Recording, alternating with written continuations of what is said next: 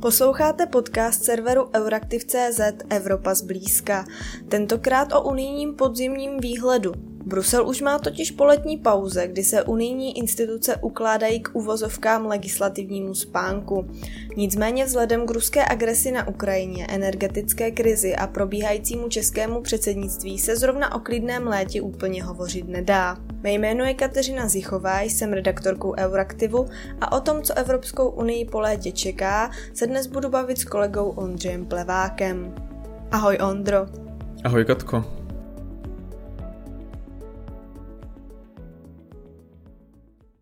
Létu novináři často přezdívají okurková sezóna, protože se nic moc neděje. Platí to ale i pro letošek, když vezmeme v potaz to, co jsem eh, naznačovala v úvodu. A to tedy, že politici řeší ruskou agresi na Ukrajině a její dopady, a to ještě za probíhajícího domácího českého předsednictví.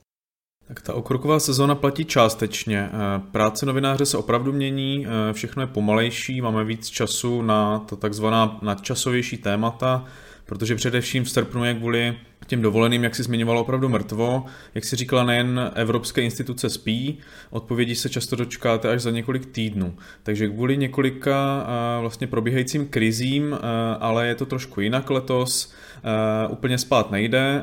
V červenci Evropská unie pracovala na řadě důležitých návrhů, srpen pak patřil spíš těm politickým jednáním.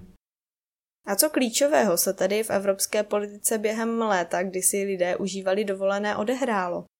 Když to vezmu chronologicky od začátku července, tak na začátku Evropský parlament přijal dva eh, důležité velké digitální zákony. Byl to akt o digitálních službách DSA a akt o digitálních trzích DMA ty by eh, měly od základu změnit, tak v Evropě vůbec přistupujeme k digitální oblasti. Hned na to se v parlamentu řešila takzvaná evropská eh, taxonomie udržitelných investic, i v České republice velmi sledované téma.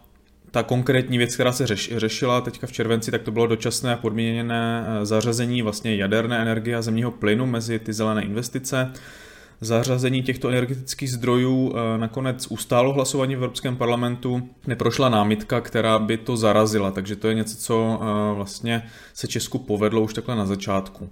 Eh, protože to je něco, co za čím Češi docela silně stáli. Evropská komise potom v červenci později představila v pořadí už třetí výroční zprávu o stavu právního státu ve všech zemích Evropské unie. Ty výsledky jsou, řekněme, smíšené. Problémy zejména u Maďarska a Polska trvají i nadále. Ideální situace ale není ani v České republice. Česko zahájilo své půlroční eh, působení v čele Rady Evropské unie eh, přípravou dotazníku pro ostatní členy Evropské unie, aby zjistilo české předsednictví, zda a v jakých oblastech eh, by země byly otevřeny změnám vlastně k reformě rozhodovacího procesu Evropské unie. Takže to bylo vlastně jedno z těch prvních takových témat, kterými se Česko uvedlo v Radě Evropské unie. Ehm, když se podíváme ještě zpátky na Evropskou komisi, tak eh, ta eh, v rámci sady opatření navrhla, aby země EU eh, kvůli tomu očekávanému výpadku dodávek ruského plynu omezili během té nadcházející topné sezóny, která už začala spotřebu plynu o 15% a státy to potom později odsouhlasili. To celé souvisí samozřejmě s válkou na Ukrajině a s Ruskem. Pokud jde o Rusko, tak státy Evropské unie se shodly na přijetí eh, nové sady sankcí proti Rusku. Není to tedy doslova sedmý balík, a je to tzv. konsolidační balík, eh, v rámci kterého Evropský blok zakáže dovoz ruského zlata a dále omezí vývoz produktů, eh, které by mohly být využitelné pro vojenské účely. Tak to se také stalo v červenci. Eh, zároveň se rozšířily postihy pro největší ruské eh, banky, pro Sberbank konkrétně a na sankční seznam taky přibyly další desítky ruských občanů a několik firm. Pokud se podíváme úplně na konec léta, kde se to zase celé rozjelo, tak ehm, na konci srpna došlo ke zrušení vízové liberalizace, tedy trvalému pozastavení doslova s Ruskem. Eh, to znamená, že víza se eh, budou daleko těžší dostat pro ruské občany a Evropská unie se zároveň předběžně dohodla, eh, že v rámci další vojenské pomoci, která bude pokračovat, tak vycvičí ukrajinské vojáky. Ale to teprve v Praze vlastně začali budovat ministři nějaké základy, to je ještě hodně daleká budoucnost. Mm-hmm.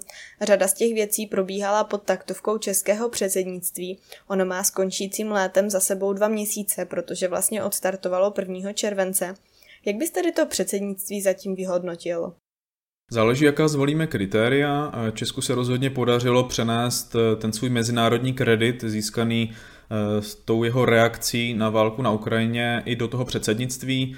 Na politické úrovni z toho těží dodnes. Eh, dařilo se mu diplomaticky, pomohlo tomu novému sankčnímu balíku, kterou jsem zmiňoval, i konci té vízové liberalizace. Tam myslím, že velkou úlohu se hrál český ministr zahraničí Jan Lipavský, to z těch vyjednávání je patrné. Eh, obecně eh, se ten výkon předsednictví zatím hodnotí dost dobře, eh, žádné incidenty, nic podobného, prostě profesionální práce, takže za to můžeme být asi rádi. Pokud jde o konkrétní legislativu a nějaké dohody, tak už jsem zmiňoval snížení spotřeby plynu, další sankční balíček. Mm, Česká republika taky dojednala další balík v hodnotě 500 milionů euro na zbraně pro Ukrajinu. Další peníze proudí, proudí taky přes jiné cesty, ve všem má předsednictví prsty, určitě můžeme říct. Platí to i pro eh, program Fast Care, eh, skrze který Evropská unie podporuje eh, svoje vlastní regiony zasažené uprchlickou krizí či hospodářskými dopady. Evropská unie se taky za české předsednictví dohodla na širší pomoci Moldavsku, například liberalizace obchodu a pomoc v bezpečnostní oblasti.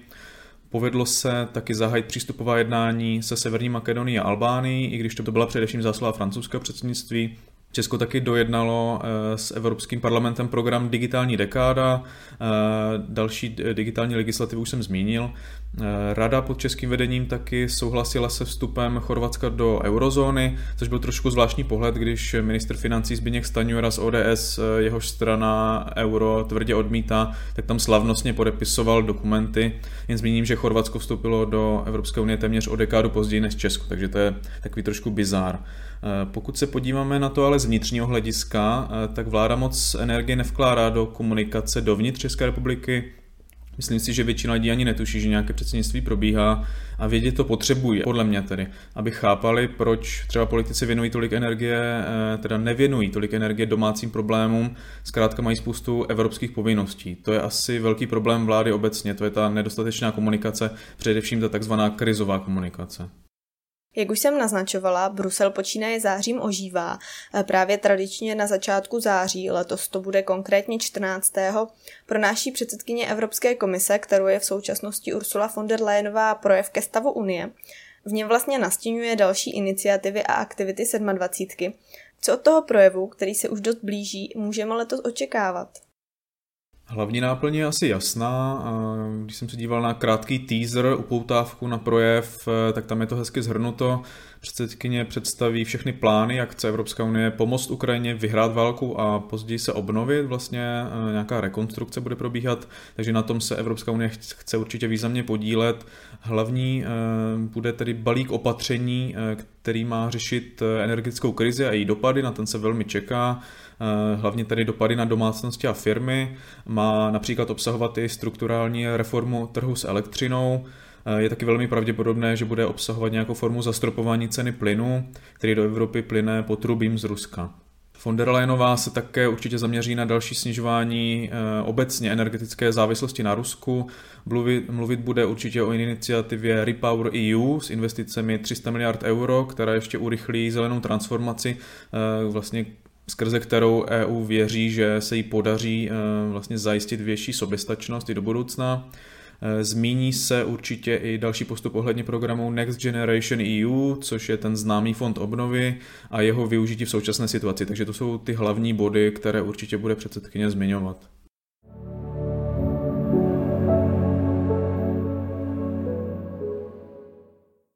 Co tedy bude Evropská unie řešit na podzim? Hlavní téma je opět jasné, to je energetika. Evropská unie se bude snažit najít řešení, eh, jak přežít zimu a nejen tuto. Daří se eh, naplňovat eh, zásobníky s, plně, s plynem, ale nemusí to stačit. Jednotu a vzájemnou energetickou solidaritu už ehm, v současné době nabourávají bilaterální kontrakty, které mají některé země s Ruskem. Situaci určitě dál vyhrotí další uzavírání plynových kohoutků, Společně s tím se Evropská unie bude snažit eh, snižovat spotřebu a zvyšovat odolnost svého průmyslu, takže eh, většina těch eh, důležitých opatření bude právě, nebo těch legislativ bude mířit do této oblasti. To vše se děje zároveň s řešením klimatických otázek. Hlavní je balík Fit for 55, v rámci kterého se řeší hned několik návrhů. Systém obchodování s emisemi, uhlíková daň na hranicích, emisní standardy pro auta a dodávky a tak dále. S tím vším souvisí i nová emisní eh, norma Euro 7, kterou komise na podzim představí. Důležitá bude určitě taky oblast produkce a dodávek potravin, to opět souvisí s válkou na Ukrajině. Eh, bude potřeba to skloubit se skrocením emisí v zemědělství, eh, řešit se bude například také téma odlesňování, všechno je to propojené.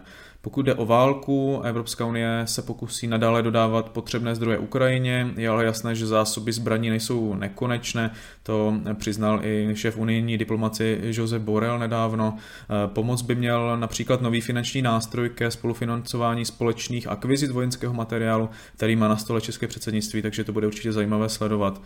S tím vším opět souvisí uprchlická vlna, a teď už eh, tedy spíše integrace Ukrajinců. České předsednictví, eh, konkrétně ministr vnitra Vít Rakušan, tak zmínil, že začne projednávat možné prodloužení dočasné ochrany pro ukrajinské uprchlíky. Takže to jsou ta hlavní témata v kostce, která budou hýbat Evropou teď na podzim.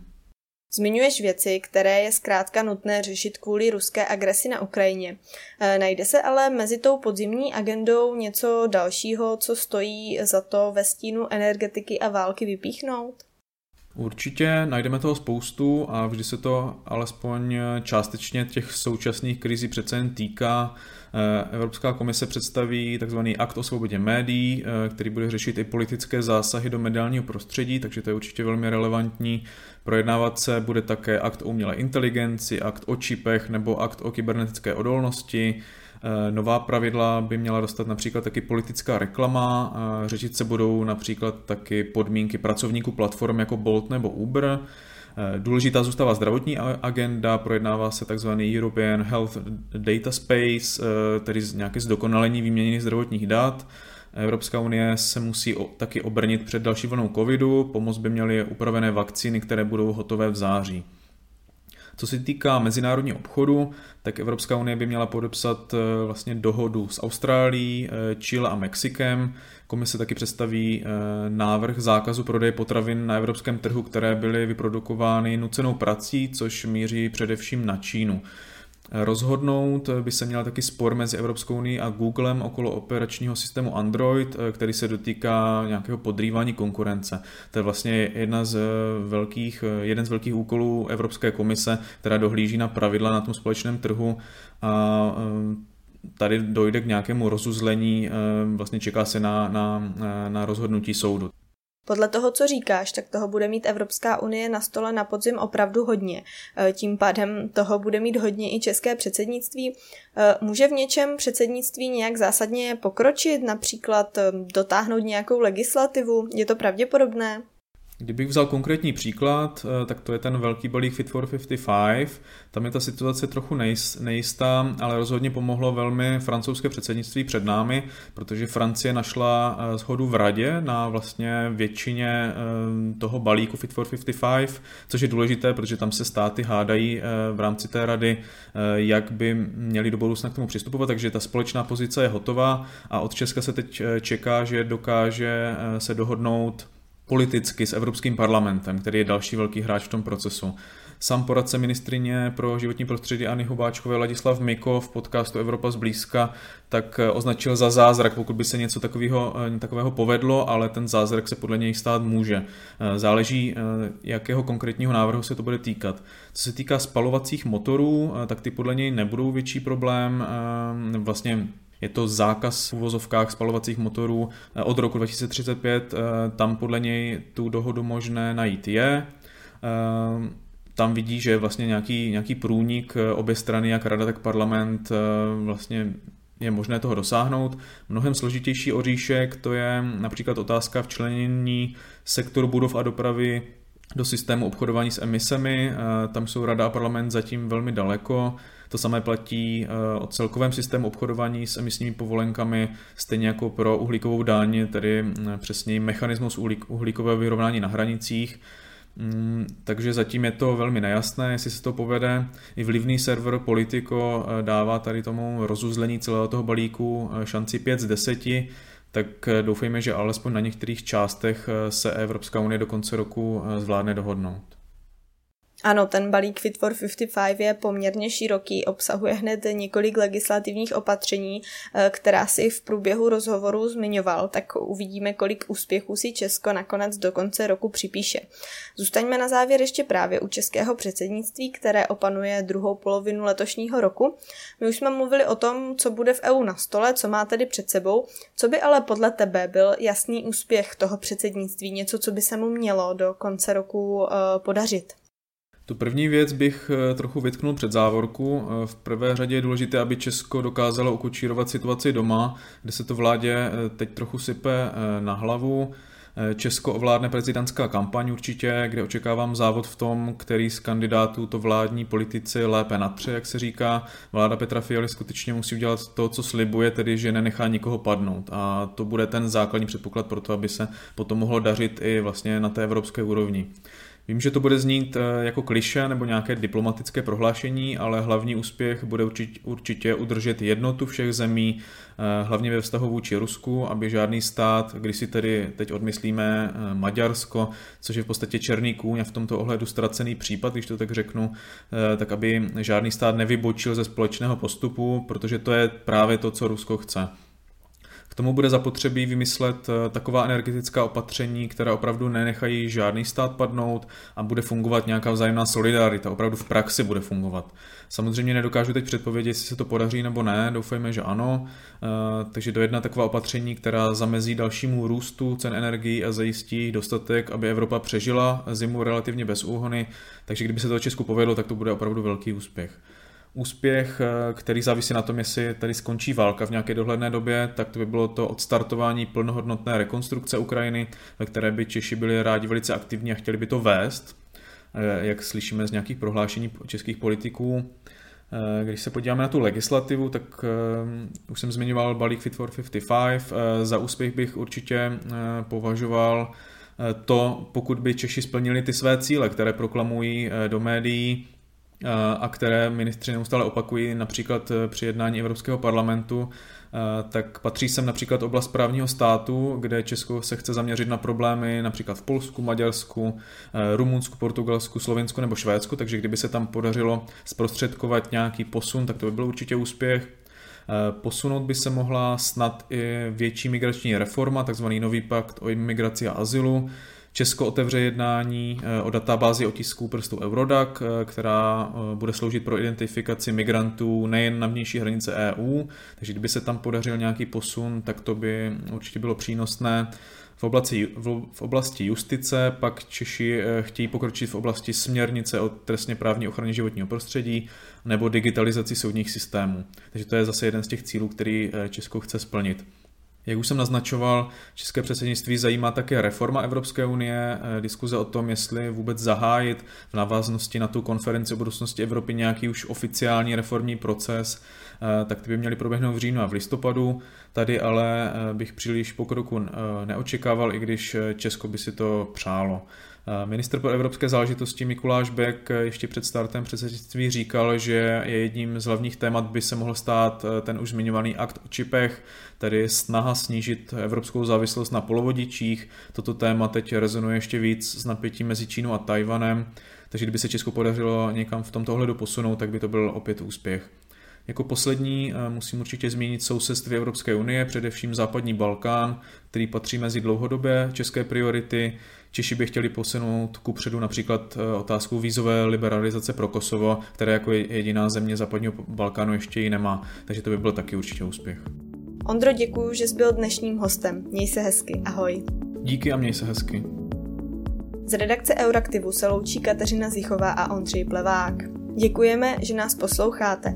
Pokud jste na to ale v létě neměli čas, určitě se vraťte k naší srpnové minisérii, ve které jsme se věnovali českému předsednictví, a to jak z pohledu politiků a insiderů, tak i novinářů či stážistů.